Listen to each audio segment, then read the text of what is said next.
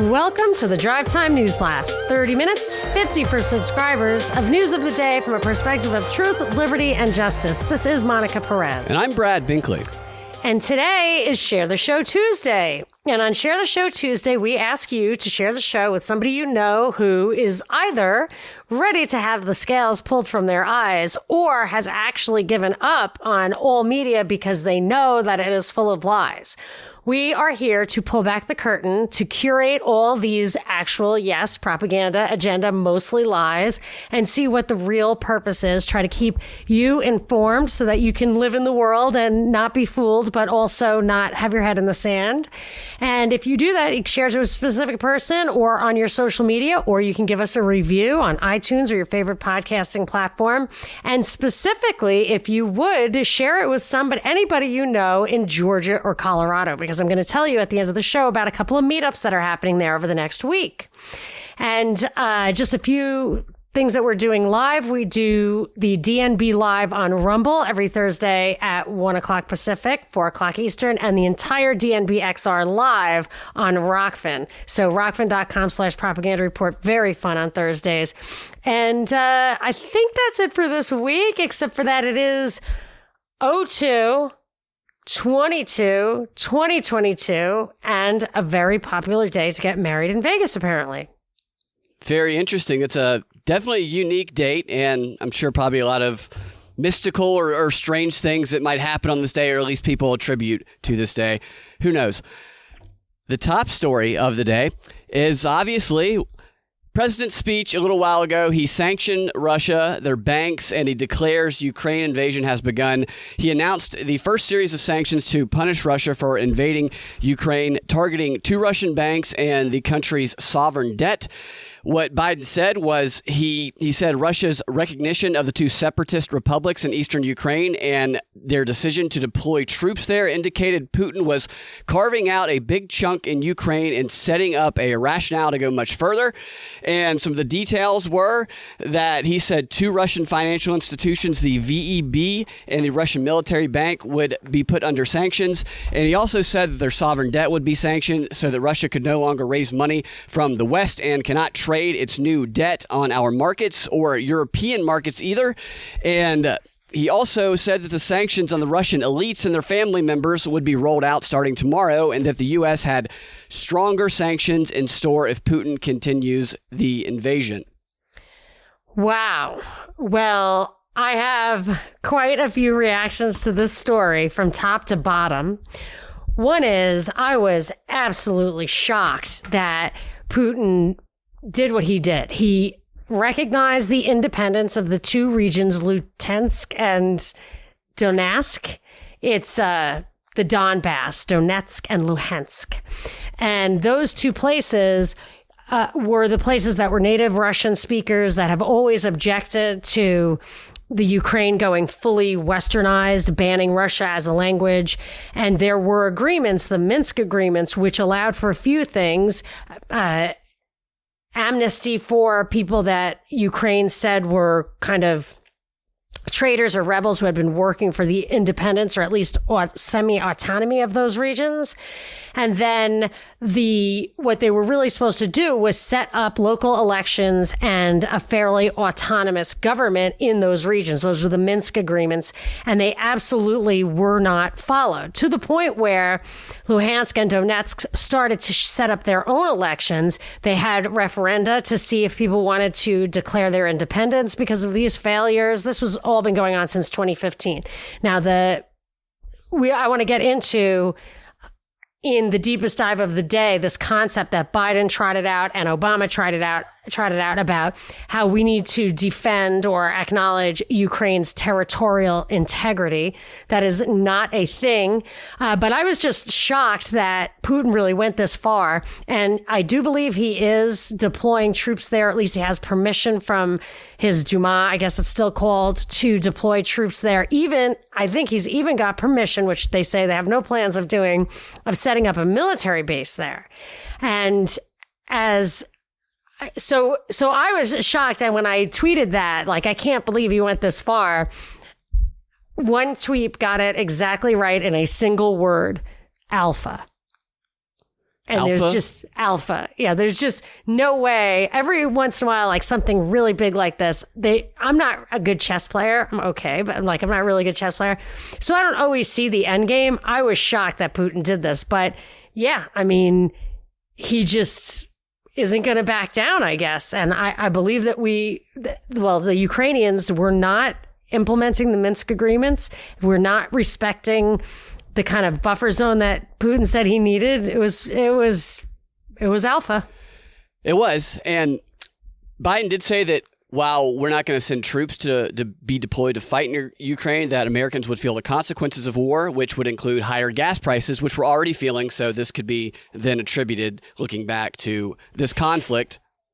He also said that he wanted to send a an unmistakable message that the U S was willing to defend every inch of NATO territory, which demonstrates exactly why it is a totally unjustifiable treaty. We have no no military or our own defensive interest in in NATO countries. There's there's just no reason for us to go defend Poland or any place else. Yeah, you would think that, but they have their other views of that in mind, well, I guess. And that's why they don't, that's why it's not valid, because look, it's going to get you into a war that has nothing to do with nothing.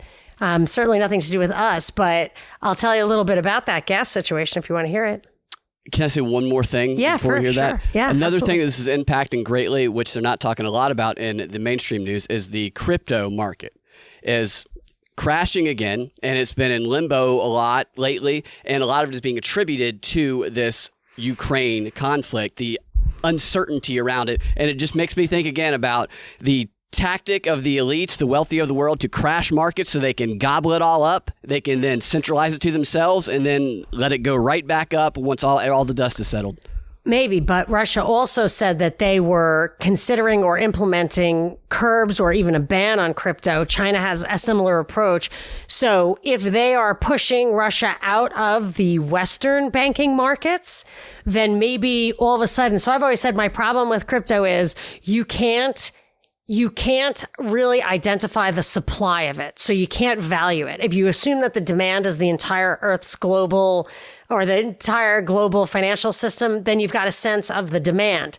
But in this case, now this puts demand in uncertainty also, because you could be taking out Russia and China from the demand. And and another thing, to the extent that they're They're going to discourage or impair Russia's ability to access financial markets for their own debt.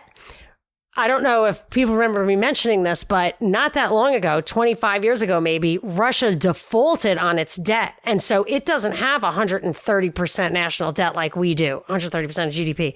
Last time I looked, which was years ago, it was only thirteen percent. I don't have no idea where it is now, but when you don't have access to financial markets because you have a terrible credit rating or because you are paying super high prices because they're doing things like this, that discourages you from having that kind of debt, which to me is their greatest source, source of strength. Now, high energy prices is also a source of strength for them. Yes, if they're not selling into the market at those prices, then they're not getting that money, but it's much worse for them if energy prices go down. But all along this whole journey, I expected that the number one goal, at least short-term goal here, was to get Germany to justify not certifying the Nord Stream two gas pipeline from Russia to Germany. Now, they've got a new chancellor in there. He's totally unproven. They probably put all sorts of pressure on him from all directions. And he went ahead finally and said, well, what he said was that that Vladimir Putin's recognition of separatist territories in eastern Ukraine was unjustified and incomprehensible. However, let me just contrast that with the Chinese um, foreign minister. What he said to Blinken, he said that the these changes that what Putin did was connected to the continued failure to implement the twenty fifteen Minsk agreement, which provided a roadmap for peaceful reintegration of the breakaway regions of the Donbass into Ukraine. Um, it said Moscow and uh, said Moscow said Kiev's refusal to meet its obligations under the Minsk Protocol and its Minsk Protocol and its obvious refusal to seek a negotiated resolution with its rebel regions justified the move. So for the German chancellor to say that it is unjustified and incomprehensible is really just him talking to people who are ignorant, because it is comprehensible. And according to some pretty Some people who are equal to him on the world stage, certainly, they think it's actually justified. So he's he's just saying this. I actually had to also wonder if there was any liability to Germany. So Russia actually finished that Nord Stream pipeline on its own dime. It is full uh, sole proprietor of it. However, fifty percent of it is owned by five European energy companies. This is in, like an eleven billion dollars project. Uh, they there has been concern, or there was hesitation by insurance companies to insure it, but the The Swiss-based operating company of Nord Stream two says that they're fully insured. Now, that could just be Russia insuring itself. I don't know, but I'd be curious to know where the liability lies in this, these kind of real damages. Now, Russia has said Germany will pay for their move on Nord Stream two. And I'm just wondering if they have to actually pay, or what I think they were talking about was increased gas prices will make them pay, that they'll have to actually pay double or something like that. And then there was a funny little thing, but I thought it was very telling about maybe some future plans, which was Putin. It was this, it was reported that he embarrassed his own uh, director of foreign intelligence. Um, and this is what went down. Naryshkin, that guy is, is named Naryshkin, he said, "I support the proposal about the entry of the Donetsk and Luhansk People's Republics into the Russian Federation." Entry into the Russian Federation, I was like, huh? And Putin like starts jumping down his throat. "We're not talking about that. We're not discussing that. We're talking about recognizing their independence."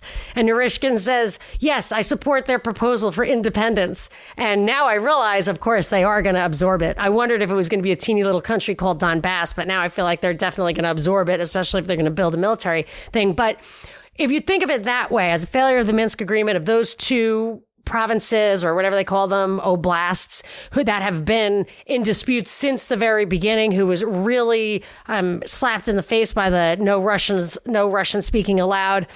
It, there's no reason to think that this has any is is about Putin invading Ukraine or wanting to take more territory out of Ukraine.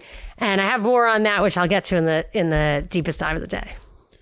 All right. Well, I might have some answers to why, despite a lot of things being revealed right now, why a lot of Democrats seem to not be accepting so, some truths that contradict some of the things that they previously previously believed anyway. Some some other answers, perhaps, than ones we've already talked about. There was a new Gallup poll that was released. The, the Gallup and the Knight Foundation did it. So, you know, the Knight Foundation, very, very connected. Like Knight Ritter?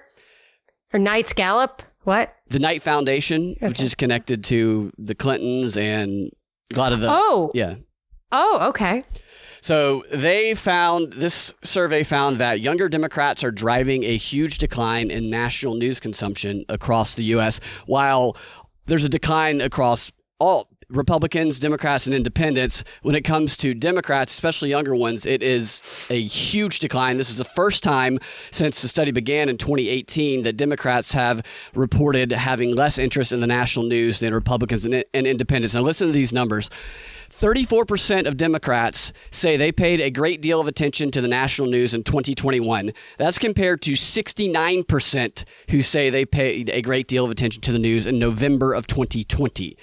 That's a drastic wow. drop. And then now, what do they count as the news, I wonder? Because I Trevor Noah has been the source of, or the Daily Show has been the source of news for like twenty years for and, these yeah. that demographic. That's a good question. But that also illustrates that they can reach people with propaganda through other channels, whether right. or not they classify that's right. it as yes. news. What's so, in that basket? When it comes to eighteen to thirty-four-year-olds twenty that are Democrats, twenty-four percent of them say they paid a great deal of attention in twenty twenty-one to the national news, specifically national news, compared to seventy percent say they compared a great deal of attention to national news in November of twenty twenty. So seventy percent to twenty-four percent, a huge drop.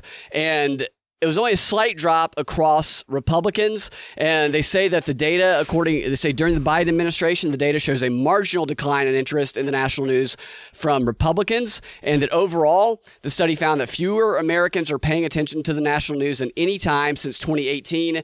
But they do say that while interest in the national news has declined significantly, the percentage of Americans who say they pay a great deal of attention to local or international news wow. has remained consistent year over year, which might also give some insight into why they're targeting these local news outlets to propagate the same messages that they're propagating from the top.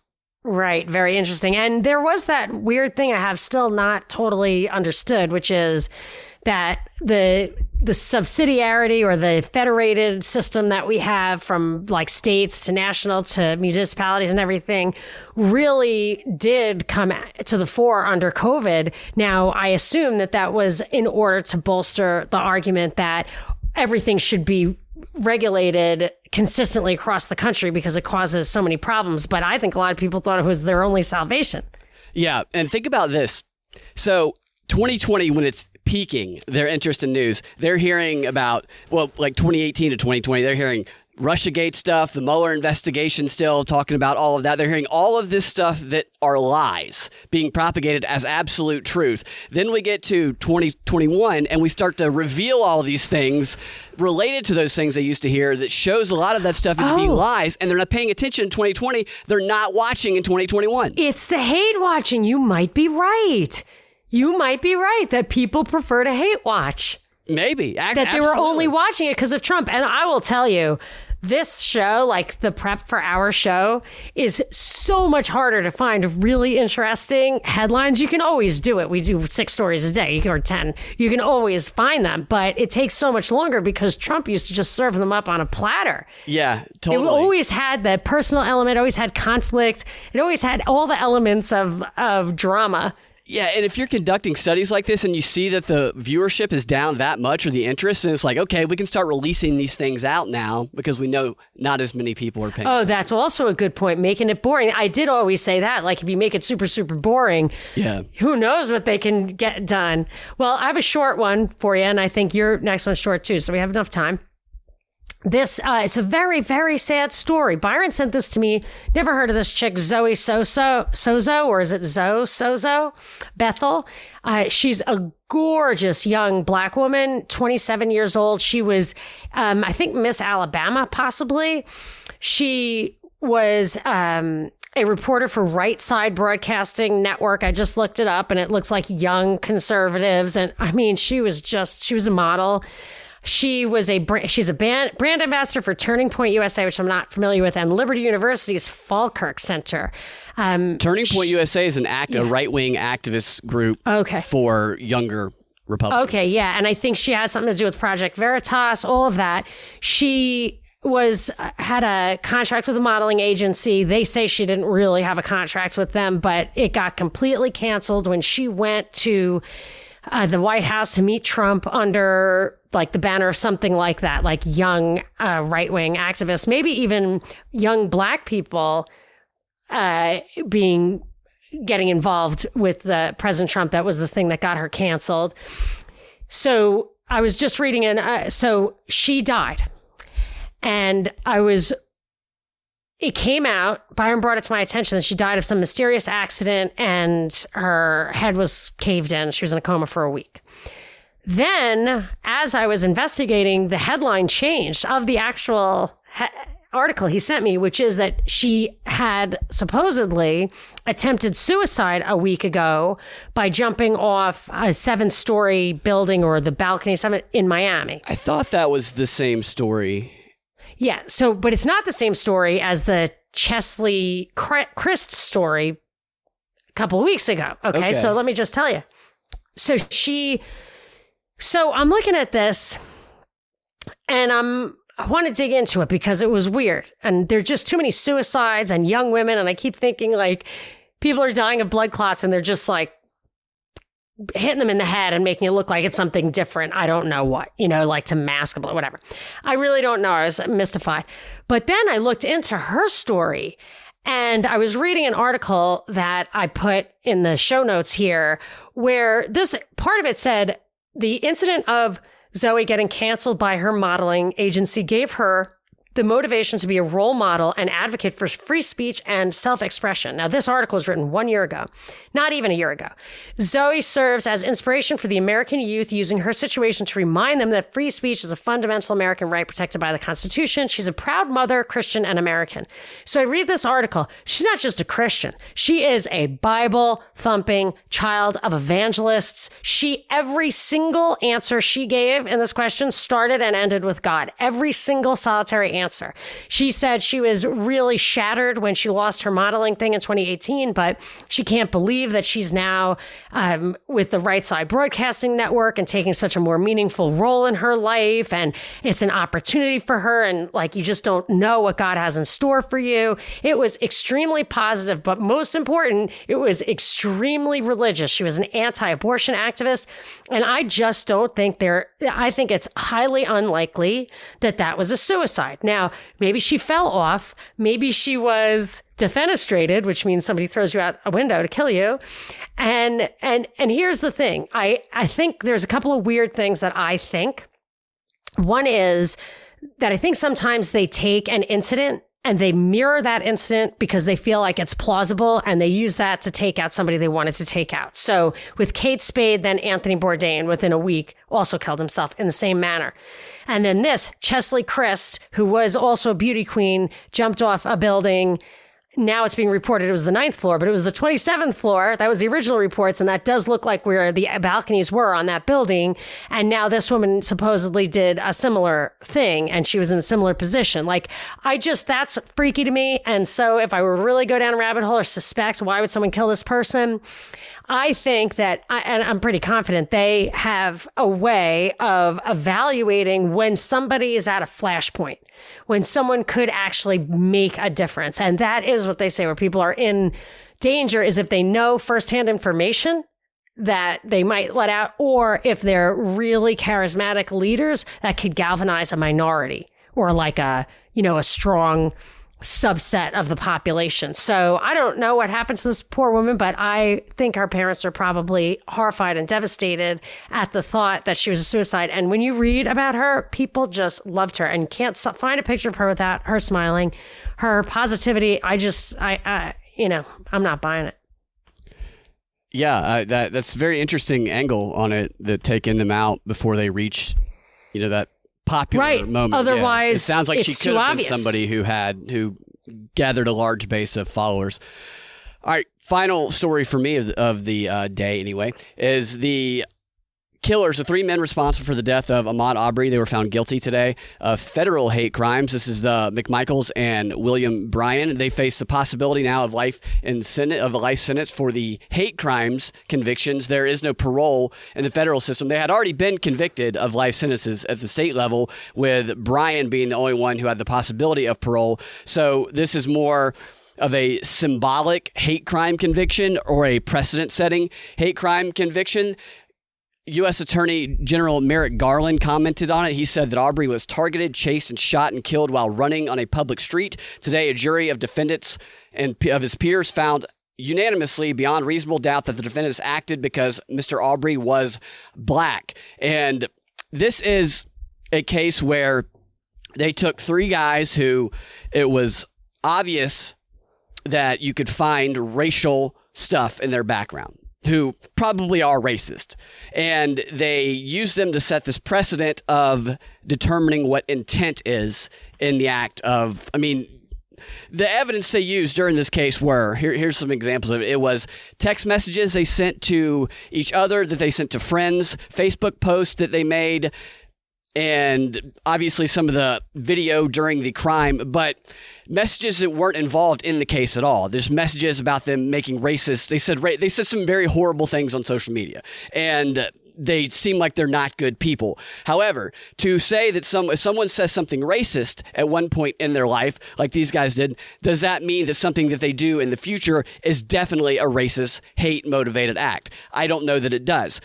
It could be, but I don't know that it does. Especially think, since there's reasonable doubt, given that that right. guy was snooping around in that house. Absolutely. And I, I think that And there's been is, a little bit of crime in the area. I mean, I'm not, I'm just saying it's reasonable doubt. Yeah, I, I agree with that. I agree that there was reasonable doubt there. And I think that these guys appear to be more stupid in this case than they do racist in their actions.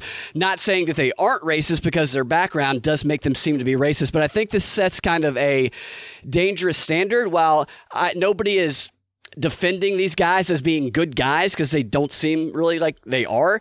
But this type of thing is going to be how this is applied in the future, I think, is what what we want to watch for, because the way that they're calling th- anything racist that disagrees lot, with the yeah. main narrative, yeah, if this type of standard gets applied to that, to other things, then I think we're going to reach kind of a, a scary place. It seems like from every direction, the absolute main goal has has been for a couple of years. I actually wrote an article about it a couple of years ago. Uh, the First Amendment, absolutely under attack. They want you to not have the nerve to speak out about anything, to protest, to finance a protest. I mean, it's not, they'll use any means necessary. They love the idea of everything being racist, justifying silencing you and chilling you. But those truckers in Ottawa, that's going to be a precedent for us, that we can't finance protests that we can't personally get to. And it's all about just making people feel terrified of ever saying anything that isn't strictly in line with the P C view. It's kind of like the way C E Os are supposed to represent stakeholders instead of shareholders. They get politicians in these positions. They get politics to dominate now the personal sector of life. Then it's the business sector. They just have a way of making, it's like the slow march through the institutions now has gotten to every single person. And it's not really, they're not really after chilling speech about race. They're, they're about anybody objecting to their policies. Okay, so we do have the deepest dive of the day yet to come. But before we get to that, and in that, as I said, I'm going to tell you, uh, try to get to the bottom of the concept of territorial integrity, which is not a thing.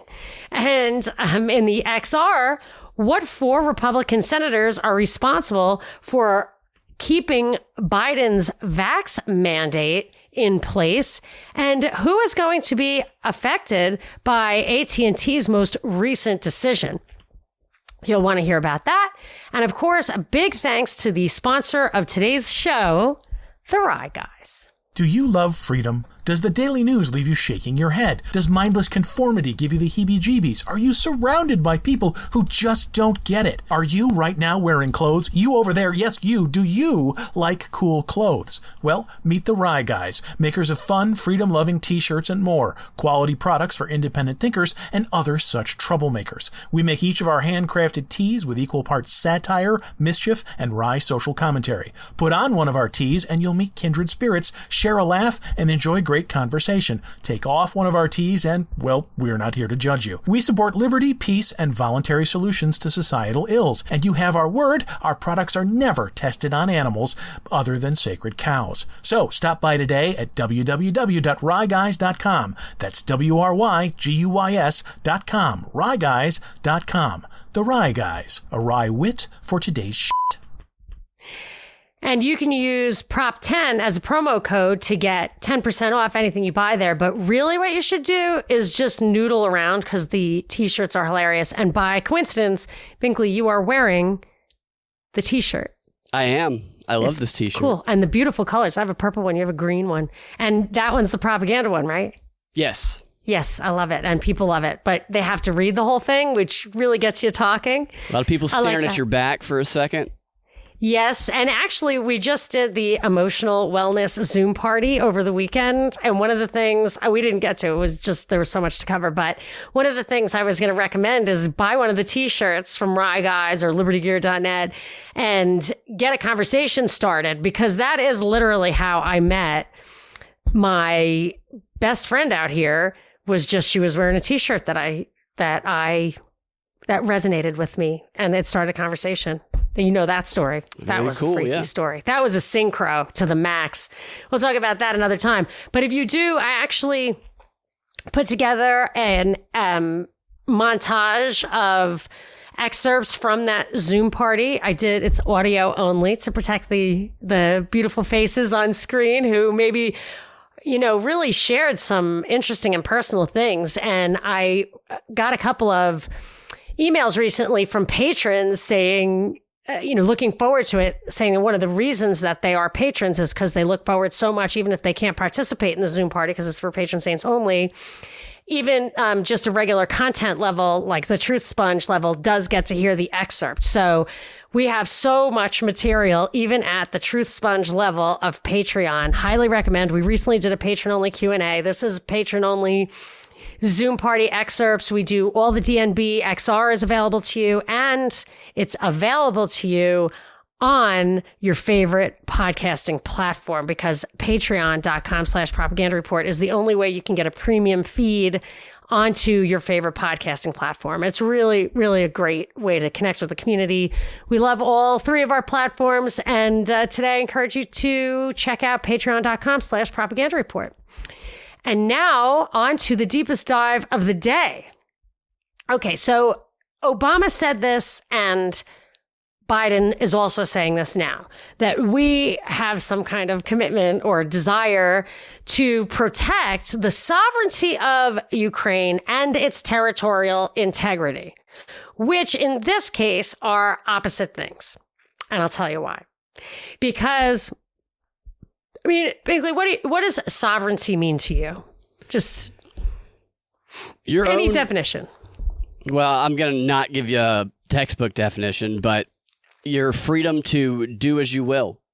Self-governance, I think, is one way, uh, you know, a sovereign citizen, which is a funny expression that feels a little contradictory. But the idea that you are sovereign over yourself and your property, and that government emerges as an extension of your right to have personal, um, uh, you know, not integrity, but like you can defend yourself and your property.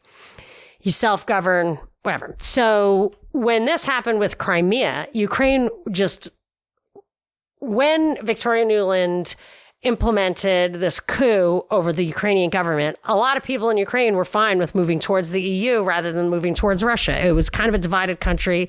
Putin pointed that out. It's like, Ukraine was never its own country anyway. We should never let it go. But it it's very clear when you have different religions, especially when they're geographic in nature and tied to a language, that that's a real schism in the culture. So the majority of Ukraine, I think it's majority, is West and uh, Ukrainian or whatever is their first language. And they are, I guess, what would be kind of the equivalent of Greek Orthodox or Catholic, whatever. And then the East is Russian speaking, Russian Orthodox. And they identify with Russia. Crimea is was always Russian. They have uh, their Black Sea Fleet is there. Russia was never going to give let Crimea go. But now these other two places, Luhansk and Donetsk in the Donbass, so so Crimea had a referendum. Like eighty something percent of the people showed up and ninety something percent of the people voted to go with Russia. And that's that. I mean, that's more than we ever have. And it's and it's probably more than we would have had in the American Revolution. Well, they do say that it was obviously a rigged election, although when we see things over here that seem like obviously rigged yeah. elections, you know. That's a good point. But international observers validated the Crimean one for sure. Yeah. Whereas, and yeah, we say we just, you know, jawbone. But now the Luhansk and Donetsk ones, they did referendums there, referenda there, and they had similar results. In Luhansk, eighty-one percent showed up and ninety-six percent voted for separation. That's practically unanimous. In Donetsk, seventy-five percent showed up and ninety-five percent voted yes. But that the circumstances of that vote seem to be highly contested, but their argument is you were supposed to let us have our own elections. You didn't implement that. You didn't recognize us as semi-autonomous. We're just trying to validate what we think is true, which is we are not, we don't even speak your language. This is, and, and we're not having any kind of special consideration for that. Uh, and we just want to verify that our people believe that, agree with that. So it didn't, it wasn't a completely schlocky election process. Uh, so I don't know. It's hard to say, but it, it seems pretty clear that if, especially if you're thinking from a democratic point of view, that the vast majority of people in those two oblasts want to not be a part of Ukraine, either be independent or be a part of Russia. I think that's clear. Uh, I'm confident that's true. So, so they want to exercise their sovereignty. Yet in order to invalidate that claim to self-governance, both Obama and Biden made up this thing called territorial integrity, as if a nation state had a natural geographic boundary, which some do and some don't. And regardless, what is it that gives you the right to self-determination? Is it you being living on the land? Is it you owning the land? What is it? But in this case, it seems that the people who live on the land do actually own the land. So you don't even have to parse that and say, do they have a right if they're just renters or sharecroppers or whatever?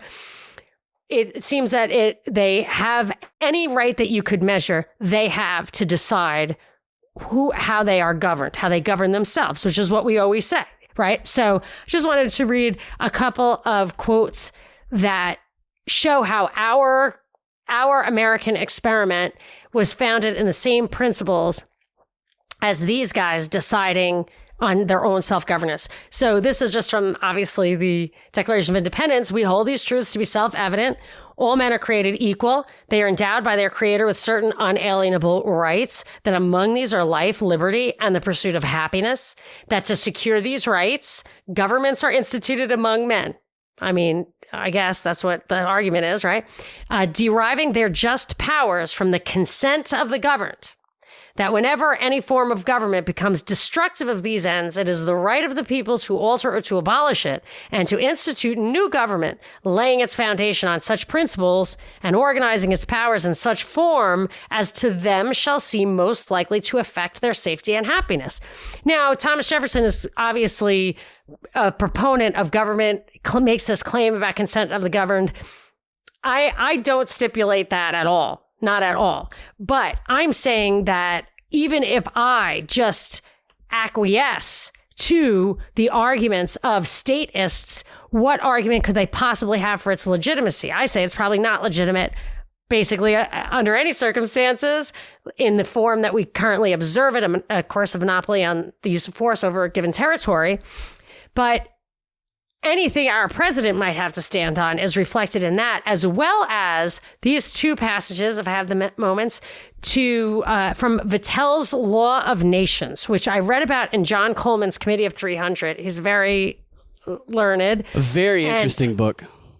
Oh, you like that book too? Yeah. Yes. And the Vattel, Vattel's Law of Nations, he says, and I, I think I verified this, was the single most influential work on the founders in their drafting of our foundational documents. And what Vattel says, and you can see some of the language reflected, it says, if any nation is dissatisfied with the public administration, it may apply the necessary remedies and reform the government. But observe that I say the nation, for I am very far from meaning to authorize a few malcontents or incendiaries to give disturbance to their governors by exciting murmurs and seditions. None but the body of a nation have a right to check those at the helm when they abuse their power. When the nation is silent and obeys, the people are considered as approving the conduct of their superiors, or at least finding it supportable. And it is not the business of a small number of citizens to push the state in danger under the pretense of reforming it. So uh, now you could say, well, this has to be the whole nation so that you can have mob rule and oppress a given body of people. But they are asserting their rights to be their own nation.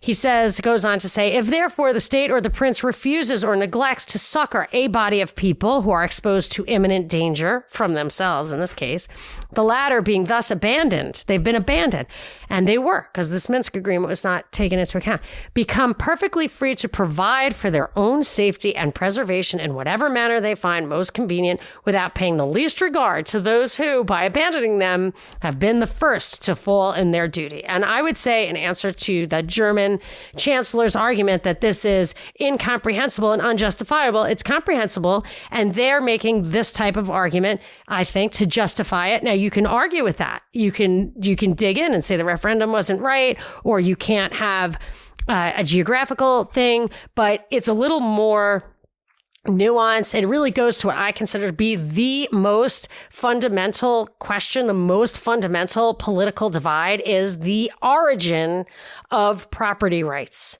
the origin of property rights. And, and that would be a real discussion, not just a couple of contradictory platitudes thrown out there to justify a totally, um, I would consider unjustifiable treaty such as the NATO alliance. So anyway, I, uh, that, that's what I think about the concept of territorial integrity. It's not a thing.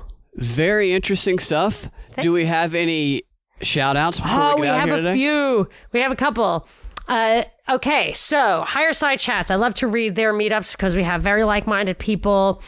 The February twenty-fourth at Pikes Peak Brewing in Colorado Springs is a Higher Side Chat meetup. February twenty-sixth in Jefferson, Georgia, Sam Tripoli is going to be at the Revival Hall Tap Room. Garrett and a bunch of Propaganda Report people are going to go to the earlier show, which starts at seven, but they're going to go to the tap room at five thirty. So if you have, if anybody has a Propaganda Report t-shirt, well, it's just one person needs to wear one so that other Propaganda Report people can catch up with you. And then you could go by yourself if you're in that t-shirt because someone will come up to you. I did tell Sam to open up with Go Dogs, and out there in Jefferson they might love them forever. Okay, well, great. Let's then go out and see if that's true. see if that's true. So, okay, we also have that North Carolina mom. Did you tell him that we're uh, we're sending a um, contingent to his show? Yeah, I did.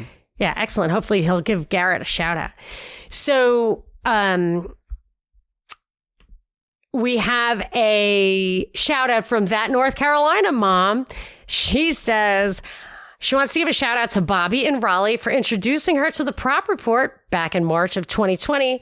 She says, both of us saw the insanity then and bonded over each Prop Report episode. I want to give a shout out to Monica for introducing me to my favorite North Carolina mom so far, Ashley, and also a shout out to Ashley for just being an all-around awesome person and confidant. Although Ashley and I live a couple of hours apart, we've met a couple of times in person, including at one No Agenda meetup. We're there for each other when all the B S gets to be too much. And Ashley and I would never have met if not for Monica introducing us. I actually introduced them personally. Personally, uh, words cannot express how truly grateful I am for all, for you all bringing like-minded people together. Keep up the good work and the good vibes, and great vibes back to you. Christine was at the Emotional Wellness Zoom party on Saturday, and uh, we have a little clip from her in the excerpt, and it was, she's really always brings it, and I really appreciate her and her, um, her integrity. Fantastic. Well, you guys can find your Drive Time News Blast every weekday afternoon at the prop report dot com or your favorite podcasting platform with the Propaganda Report podcast feed. If you want access to that extra content Monica was telling you about, you can go to patreon dot com slash propaganda report and check out the tiers we offer there. We will talk to you guys tomorrow or in the D N B X R. Have a fantastic rest of your Share the Show Tuesday.